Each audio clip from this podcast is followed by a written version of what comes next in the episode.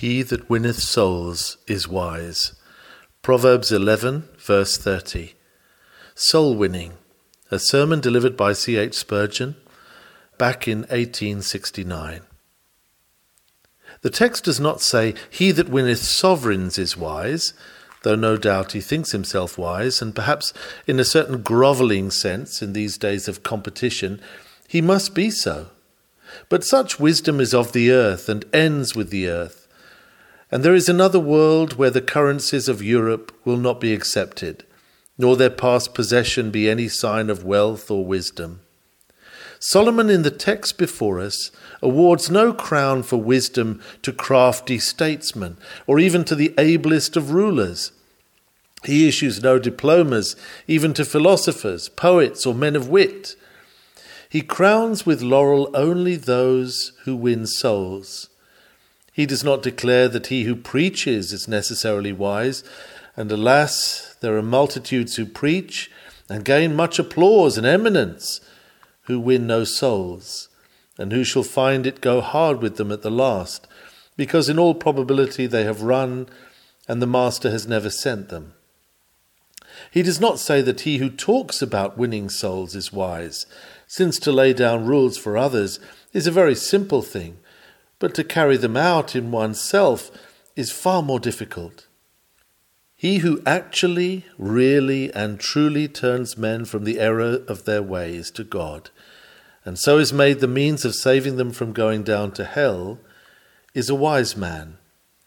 And that is true of him, whatever his style of soul winning may be. He may be a Paul, deeply logical, profound in doctrine, able to command all candid judgments, and if he thus wins souls, he is wise. He may be an Apollos, grandly rhetorical, whose lofty genius soars into the very heaven of eloquence. And if he wins souls in that way, he is wise, but not otherwise. Or he may be a Cephas, rough and rugged, using uncouth metaphor and stern declamation. But if he wins souls, he is no less wise than his polished brother or his argumentative friend, but not else. The great wisdom of soul winners, according to the text, is proven only by their actual success in really winning souls. To their own master they are accountable for the ways in which they go to work, not to us. Do not let us be comparing and contrasting this minister and that. Who art thou that judgest another man's servants? Wisdom is justified in all her children. Only children wrangle about incidental methods. Men look at sublime results. Do these workers of many sorts and divers manners win souls? Then they are wise. And you who criticize them, being yourselves unfruitful, cannot be wise, even though you affect to be their judges. God proclaims soul winners to be wise. Dispute it who dare. This degree from the college of heaven may surely stand them in good stead. Let their fellow mortals say what they will of them. He that winneth souls is wise, and this can be seen very clearly. He must be a wise man in even ordinary respects, who can by grace achieve so divine a marvel. Great soul winners never have been fools. A man whom God qualifies to win souls could probably do anything else which Providence might allot him. Take Martin Luther. Why, sirs, the man was not only fit to work a reformation, but he could have ruled a nation or have commanded an army. Think of Whitefield and remember that the thundering eloquence which stirred all England was not associated with a weak judgment or an absence of brain power.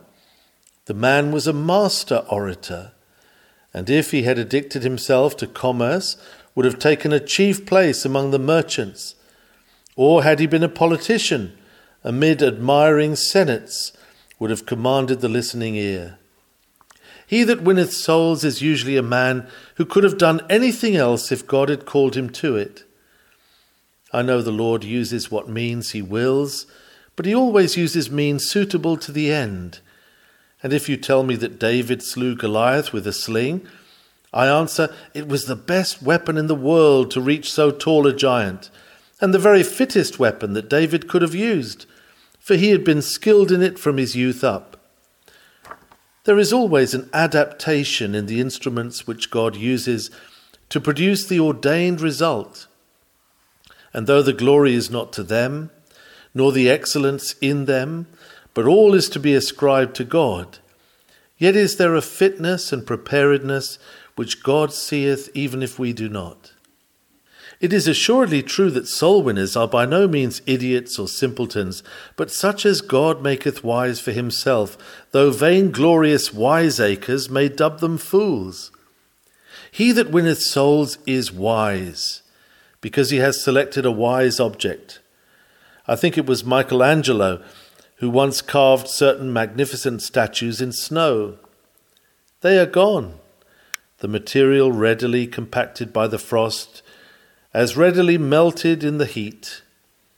Far wiser was he when he fashioned the enduring marble and produced works which will last all down the ages. But even marble itself is consumed and fretted by the tooth of time. And he is wise who selects for his raw material immortal souls, whose existence shall outlast the stars. If God shall bless us to the willing of souls, our work shall remain when the wood and the hay and the stubble of earth's art and science shall have gone to the dust from which they sprang. In heaven itself, the soul winner, blessed of God, shall have memorials of his work preserved forever in the galleries of the skies. He has selected a wise object, for what can be wiser than to glorify God? And what next to that can be wiser in the highest sense to bless our fellow men? to snatch a soul from the gulf that yawns, to lift it up to the heaven that glorifies, to deliver an immortal from the thraldom of Satan, and to bring him into the liberty of Christ. What more excellent than this? I say that such an aim would commend itself to all right minds, and that angels themselves must envy us, poor sons of men, that we are permitted to make this our life object, to win souls for Jesus Christ. Wisdom herself assents to the excellence of the design. To accomplish such a work, a man must be wise, for to win a soul requires infinite wisdom. God Himself wins not souls without wisdom, for the eternal plan of salvation was dictated by an infallible judgment, and in every line of it infinite skill is apparent. Christ, God's great soul winner, is the wisdom of God as well as the power of God. There is as much wisdom to be seen in the new creation as in the old. In a sinner saved, there is as much of God to be beheld as in a universe rising out of nothing. And we then, who are to be workers together with God, proceeding side by side with Him to the great work of soul winning, must be wise too it is a work which filled a Saviour's heart, a work which moved the eternal mind or ever the earth was. It is no child's play or a thing to be achieved while we are half asleep, nor to be attempted without deep consideration, nor to be carried on without gracious help from the only wise God our Saviour. The pursuit is wise. Mark ye well, my brethren, that he who is successful in soul winning will prove to have been a wise man in the judgment of those who see the end as well as the beginning. Even if I were utterly selfish and had no care for anything but my own happiness, I would choose, if I might, under God, to be a soul winner. For never did I know perfect, overflowing, unutterable happiness of the purest and most ennobling order till I first heard of one who had sought and found a Saviour through my means. I recollect the thrill of joy that went through me.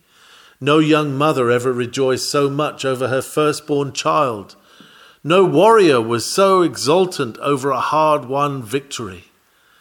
Oh, the joy of knowing that a sinner once at enmity has been reconciled to God by the Holy Spirit through the words spoken by our feeble lips. Since then, by grace given to me, the thought of which prostrates me in self abasement. I have seen and heard of not hundreds only, but even thousands of sinners Turn from the error of their ways by the testimony of God in me. Let afflictions come, let trials be multiplied as God willeth. Still, this joy preponderates above all others the joy that we are unto God a sweet savour of Christ in every place, and that as often as we preach the word, hearts are unlocked, bosoms heave with a new life, eyes weep for sin, and their tears are wiped away as they see the great substitute for sin and live. Beyond all controversy, it is a joy worth worlds to win souls. And thank God, it is a joy that does not cease with this mortal life. It must be no small bliss to hear as one wings his flight up to the eternal throne, the wings of others fluttering at one side towards the same glory, and turning round and questioning them to hear them say, We are entering with you through the gates of pearl. You brought us to the Saviour to be welcomed to the skies by those who call us Father in God, Father in better bonds than those of earth, Father through grace, and Sire for immortality. It will be bliss beyond compare to meet in yon eternal seats with those begotten of us in Christ Jesus, for whom we travailed in birth till Christ was formed in them, the hope of glory. This is to have many heavens a heaven in every one, one for Christ. According to the Master's promise, they that turn many to righteousness shall shine as the stars for ever and ever. I have said enough, brethren, I trust, to make some of you desire to occupy the position of soul winners. But before I further address myself to the text, I should like to remind you that the honour does not belong to ministers only. They may take their full share of it, but it belongs to every one of you who have devoted yourselves to Christ. Such honor have all the saints. Every man here, every woman here, every child here whose heart is right with God may be a soul winner. There is no man placed by God's providence where he cannot do some good. There is not a glowworm under a hedge but gives a needed light. And there is not a labouring man, a suffering woman, a servant girl, a chimney sweeper or crossing sweeper, but what has opportunities for serving God.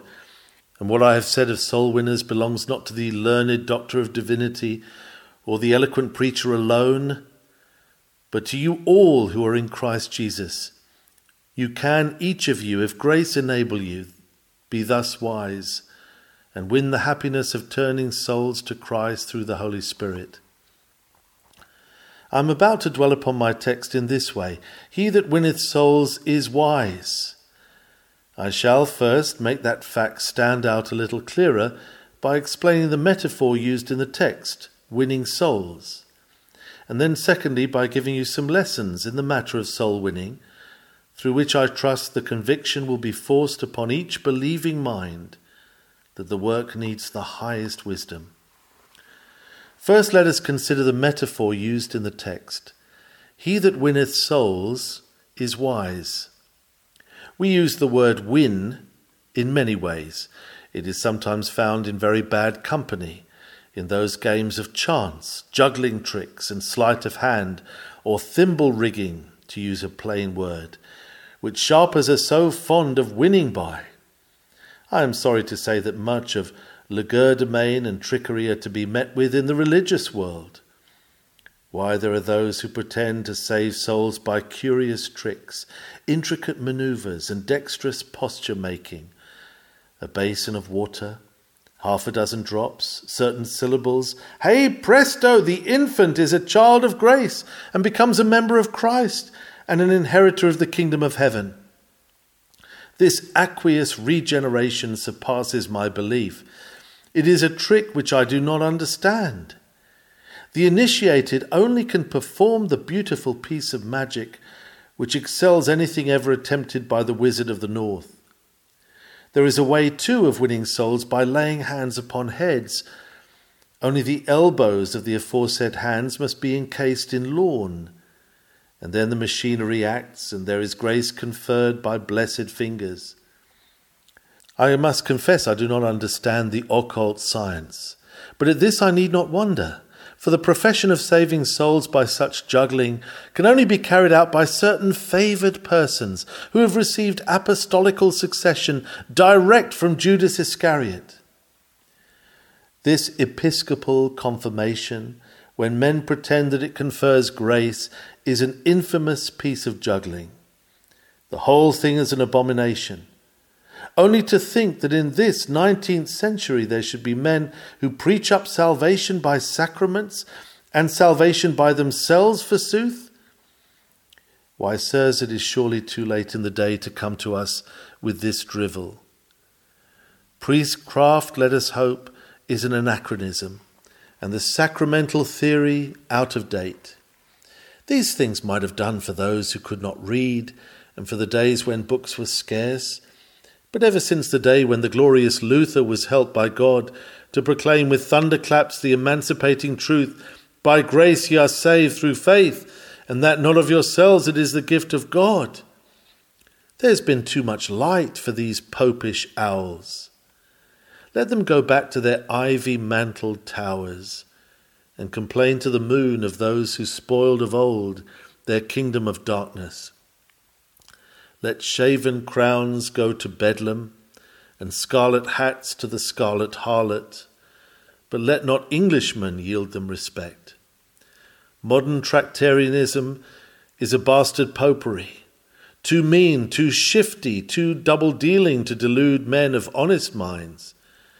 If we win souls, it shall be by other arts than Jesuits and shavelings can teach us. Trust not to any man who pretends to priesthood Priests are liars by trade and deceivers by profession. We cannot save souls in their theatrical way, and do not want to do so. For we know that with such jugglery as that, Satan will hold the best hand and laugh at priests as he turns the cards against them at the last. How do we win souls then? Why, the word win has a better meaning far. It is used in warfare. Warriors win cities and provinces. Now, to win a soul is a much more difficult thing than to win a city. Observe the earnest soul winner at his work, how cautiously he seeks his great captain's directions, to know when to hang out the white flag, to invite the heart to surrender to the sweet love of a dying Saviour. When at the proper time to hang out the black flag of threatening, showing that if grace be not received, judgment will surely follow, and when to unfurl with dread reluctance the red flag of the terrors of God against stubborn, impenitent souls. The soul winner has to sit down before a soul as a great captain before a walled town, to draw his lines of circumvallation, to cast up his entrenchments and fix his batteries, he must not advance too fast, he may overdo the fighting. He must not move too slowly, for he may seem not to be in earnest and may do mischief.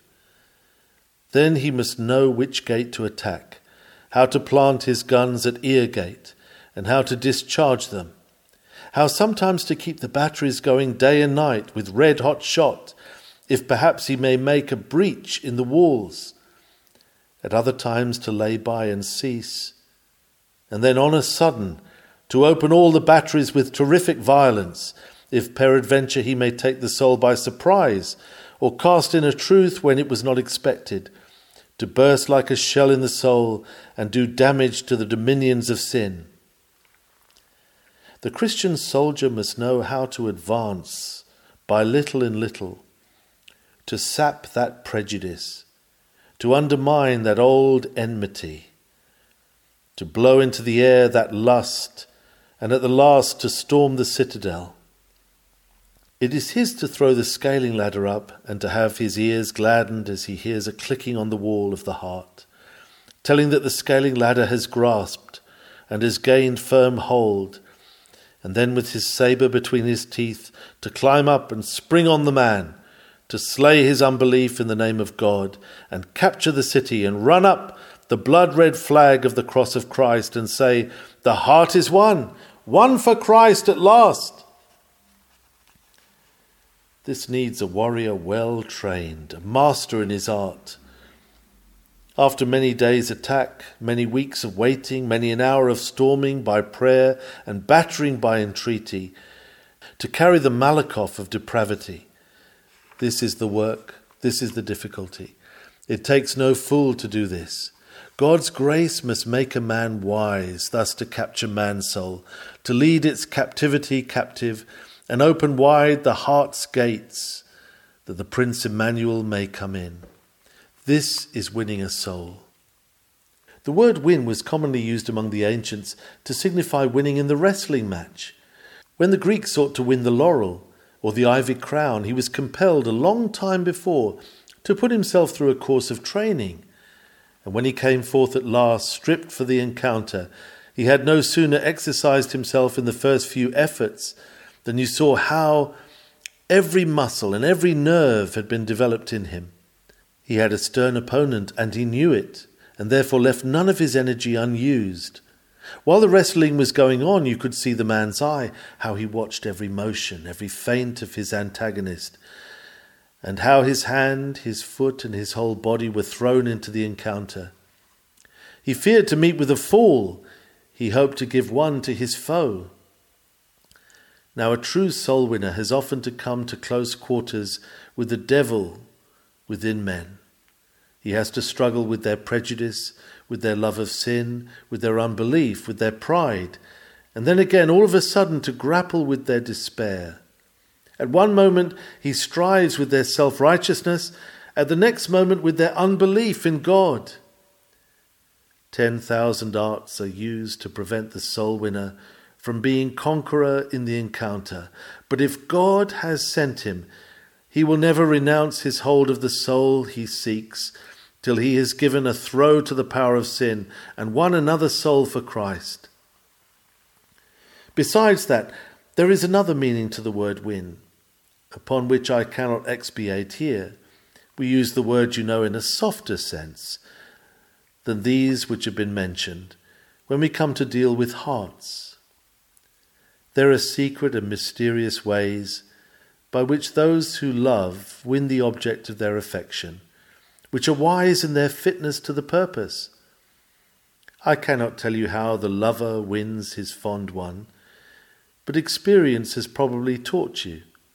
The weapon of his warfare is not always the same, yet where that victory is won, the wisdom of the means becomes clear to every eye. The weapon of love is sometimes a look or a soft word, whispered and eagerly listened to. Sometimes it is a tear. But this I know that we have, most of us in our turn, cast around another heart a chain which that other would not care to break, and which has linked us twain in a blessed captivity which has cheered our life. Yes, and that is very nearly the way in which we have to save souls. That illustration is clearer the mark than any of the others. Love is the true way of soul winning. For when I spoke of storming the walls and when I spoke of wrestling, those were but metaphors, but this is near the fact. We win by love. We win hearts for Jesus by love, by sympathy with their sorrow, by anxiety lest they should perish, by pleading with God for them with all our hearts that they should not be left to die unsaved, by pleading with them for God that for their own sake they would seek mercy and find grace. Yes, sirs, there is a spiritual wooing and winning of hearts for the Lord Jesus and if you would learn the way, you must ask God to give you a tender heart and a sympathizing soul. I believe that much of the secret of soul winning lies in having bowels of compassion, in having spirits that can be touched with the feeling of human infirmities. Carve a preacher out of granite, and even if you give him an angel's tongue, he will convert nobody. Put him into the most fashionable pulpit, make his elocution faultless and his matter profoundly orthodox.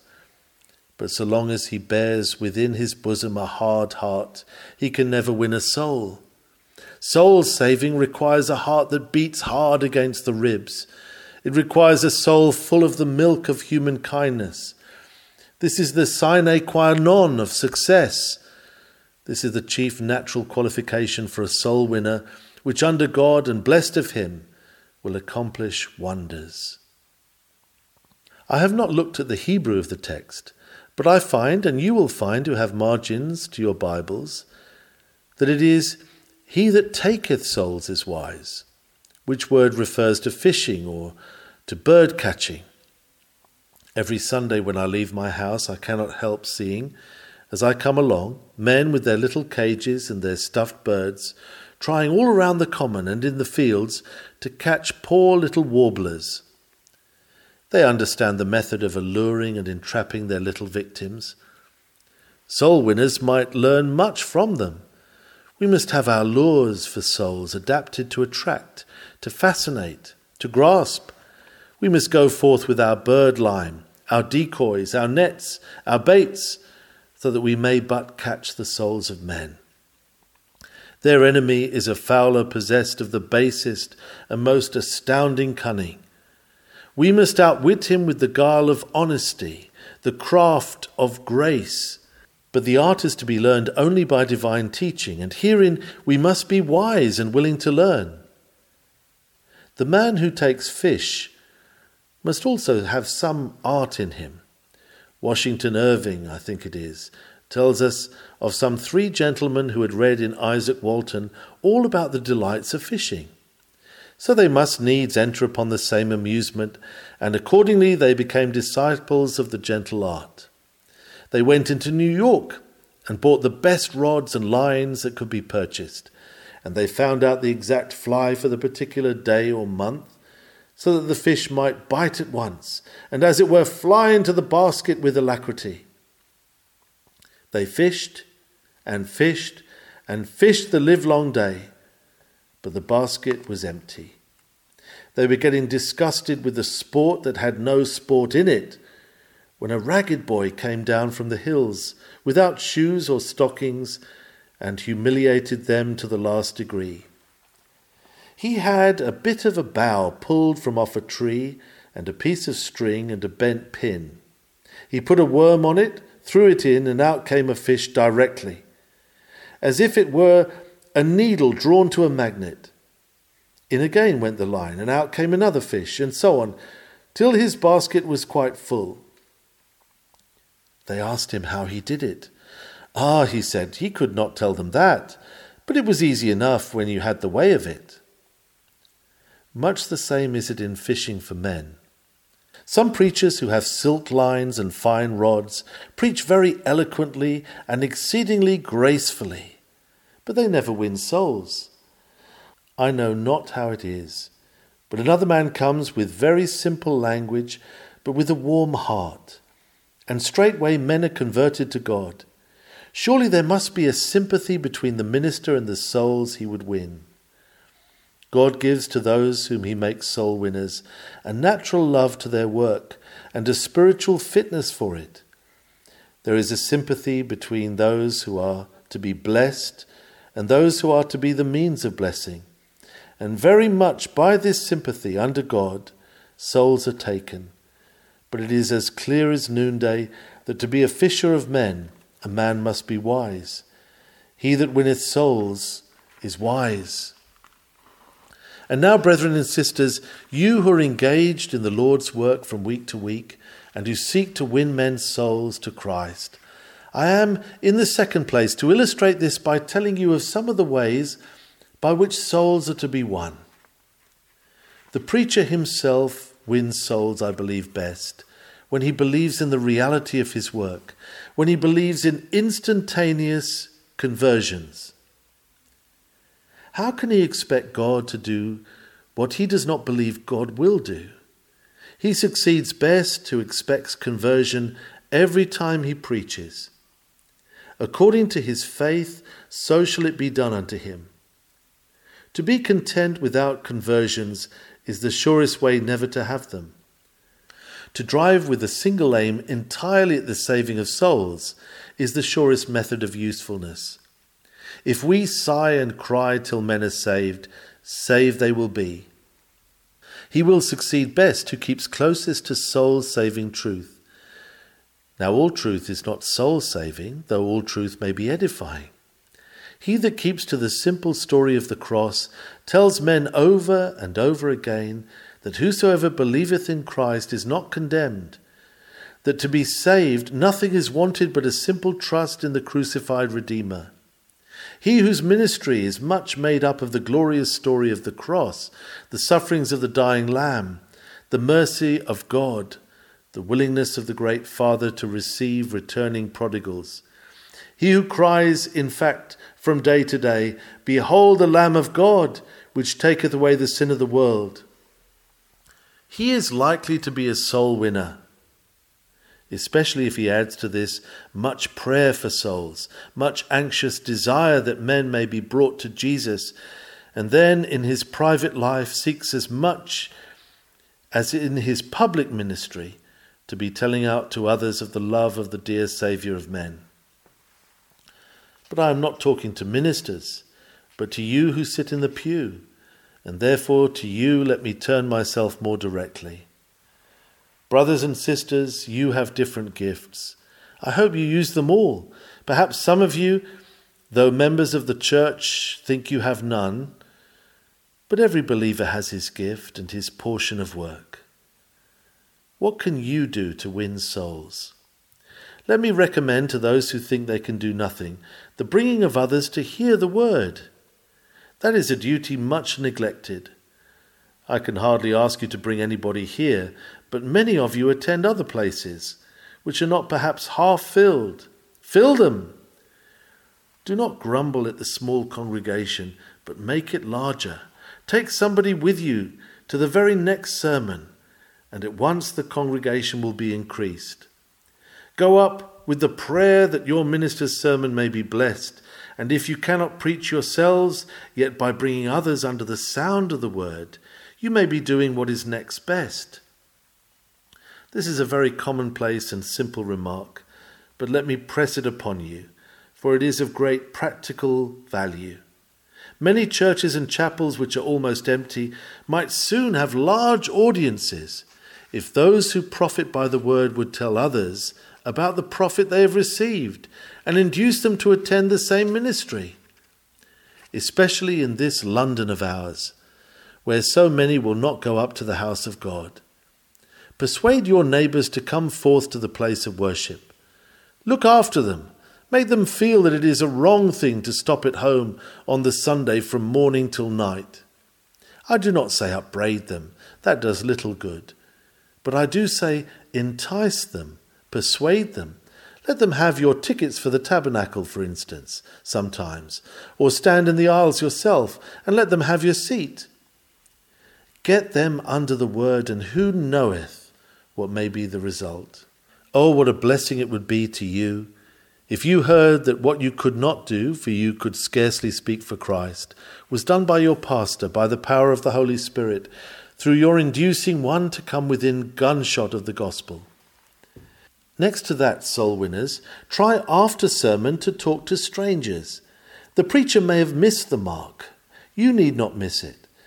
Or the preacher may have struck the mark and you can help to make the impression deeper by a kind word. I recollect several persons joining the church who traced their conversion to the ministry in the Surrey Music Hall, but who said it, it was not that alone, but another agency cooperating therewith. They were fresh from the country, and some good man, I knew him well. I think he is in heaven now. Met two of them at the gate, spoke to them, said he hoped they had enjoyed what they had heard, heard their answer, asked them if they were coming in the evening, said he would be glad if they would drop into his house to tea. They did, and he had a word with them about the Master. The next Sunday it was the same, and at last those whom the sermons had not much impressed were brought to hear with their ears, till by and by, through the good old man's persuasive words and the good Lord's gracious work, they were converted to God. There is a fine hunting ground here, and indeed in every large congregation for you who really want to do good. How many come into this house every morning and evening with no thought about receiving Christ? Oh, if you would all help me, you who love the Master, if you would all help me by speaking to your neighbors who sit near to you, how much might be accomplished. Never let anybody say, I came to the tabernacle three months and nobody spoke to me. But do by a sweet familiarity, which ought always to be allowable in the house of God, seek with your whole heart to impress upon your friends the truth which I can only put into the ear, but which God may help you to put into the heart. Further, let me commend to you, dear friends, the art of buttonholing acquaintances and relatives. If you cannot preach to a hundred, preach to one. Get a hold of the man alone, and in love, quietly, and prayerfully. Talk to him. One, say you? Well, is not one enough? I know your ambition, young man. You want to preach here, to these thousands. Be content and begin with the ones. Your master was not ashamed to sit on the well and preach to one. And when he had finished his sermon, he really had done good to all the city of Samaria, for that one woman became a missionary to her friends. Timidity often prevents our being useful in this direction. But we must not give way to it. It must not be tolerated that Christ should be unknown through our silence and sinners unwarned through our negligence. We must school and train ourselves to deal personally with the unconverted. We must not excuse ourselves, but force ourselves to the irksome task till it becomes easy. This is one of the most honourable modes of soul winning, and if it requires more than ordinary zeal and courage, so much the more reason for our resolving to master it. Beloved, we must win souls. We cannot live and see men damned. We must have them brought to Jesus. Oh, then be up and doing, and let none around you die unwarned, unwept, uncared for. A tract is a useful thing, but a living word is better. Your eye and face and voice will all help. Do not be so cowardly as to give a piece of paper where your own speech would be so much better. I charge you attend to this for Jesus' sake. Some of you could write letters for your Lord and Master. To far off friends, a few loving lines may be most influential for good. Be like the men of Issachar who handled the pen. Paper and ink are never better used than in soul winning. Much has been done by this method. Could you not do it? Will you not try? Some of you, at any rate, if you could not speak or write much, could live much. That is a fine way of preaching, that of preaching with your feet. I mean, preaching by your life and conduct and conversation. That loving wife who weeps in secret over an infidel husband, but is always so kind to him. That dear child whose heart is broken with the father's blasphemy, but is so much more obedient than he used to be before conversion. That servant whom the master swears at, but whom he could trust with his purse, and the gold uncounted in it. That man in trade, who is sneered at as a Presbyterian, but who nevertheless is straight as a line, and would not be compelled to do a dirty action, no, not for all the mint. These are the men and women who preach the best sermons. These are your practical preachers. Give us your holy living, and with your holy living as the leverage, we will move the world. Under God's blessing, we will find tongues if we can. But we need greatly the lives of our people to illustrate what our tongues have to say. The gospel is something like an illustrated paper. The preacher's words are the letterpress, but the pictures are the living men and women who form our churches. And as when people take up such a newspaper, they very often do not read the letterpress, but they always look at the pictures. So in a church, outsiders may not come to hear the preacher, but they always consider, observe, and criticize the lives of the members.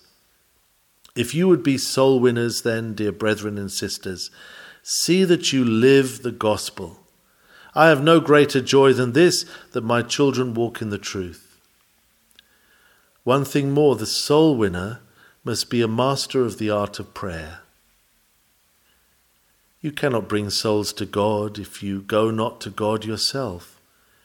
You must get your battle axe and your weapons of war from the armory of sacred communion with Christ. If you are much alone with Jesus, you will catch his spirit. You will be fired by the flame that burned in his breast and consumed his life. You will weep with the tears that fell upon Jerusalem when he saw it perishing. And if you cannot speak so eloquently as he did, yet shall there be about what you say somewhat of the same power which in him thrilled the hearts and awoke the consciences of men. My dear hearers, especially you members of the church, I am always so anxious lest any of you should begin to lie upon your oars and take things easy in the matters of God's kingdom. There are some of you, I bless you and I bless God at the remembrance of you, who are in season and out of season, in earnest for winning souls, and you are the truly wise. But I fear there are others whose hands are slack, who are satisfied to let me preach, but do not preach themselves who take these seats and occupy these pews and hope the cause goes well. But that is all they do. Oh, do let me see you all in earnest. A great host of 4,000 members, for that is now as nearly as possible the accurate counting of our numbers. What ought we to do if we are all alive and all in earnest? But such a host, without the spirit of enthusiasm, becomes a mere mob an unwieldy mass, out of which mischief grows, and no good results arise. If you were all firebrands for Christ, you might set the nation on a blaze. If you were all wells of living water, how many thirsty souls might drink and be refreshed? One thing more you can do. If some of you feel you cannot do much personally, you can always help the college. And there it is that we find tongues for the dumb. Our young men are called out by God to preach. We give them some little education and training, and then away they go to Australia, to Canada, to the islands of the sea, to Scotland, to Wales, and throughout England, preaching the word. And it is often, it must be often, a consolation to some of you to think that if you have not spoken with your own tongues as you could desire, you have at least spoken by the tongues of others, so that through you the word of God has been sounded abroad throughout all this region. Beloved, there is one question I will ask, and I have done, and that is Are your own souls won? You cannot win others else. Are you yourselves saved? My hearers, every one of you under that gallery there and you behind there, are you yourselves saved? What if this night you should have to answer that question to another and greater than I am? What if the bony finger of the last great orator should be uplifted instead of mine? What if his unconquerable eloquence should turn those bones to stone and glaze those eyes and make the blood chill in your veins? Could you hope in your last extremity that you were saved? If not saved, how will you ever be? When will you be saved if not now? Will any time be better than now? The way to be saved is simply to trust in what the Son of Man did when he became man and suffered the punishment for all those who trust him. For all his people, Christ was a substitute. His people are those who trust him. If you trust him, he was punished for your sins, and you cannot be punished for them, for God cannot punish sin twice, first in Christ and then in you. If you trust Jesus, who now liveth at the right hand of God, you are this moment pardoned, and you shall forever be saved. Oh, that you would trust him now. Perhaps it may be now or never with you. May it be now, even now. And then, trusting in Jesus, dear friends, you will have no need to hesitate when the question is asked, Are you saved? For you can answer, Aye, that I am. For it is written, He that believeth on him is not condemned. Trust him then. Trust him now. And then God help you to be a soul winner, and you shall be wise, and God shall be glorified. Amen.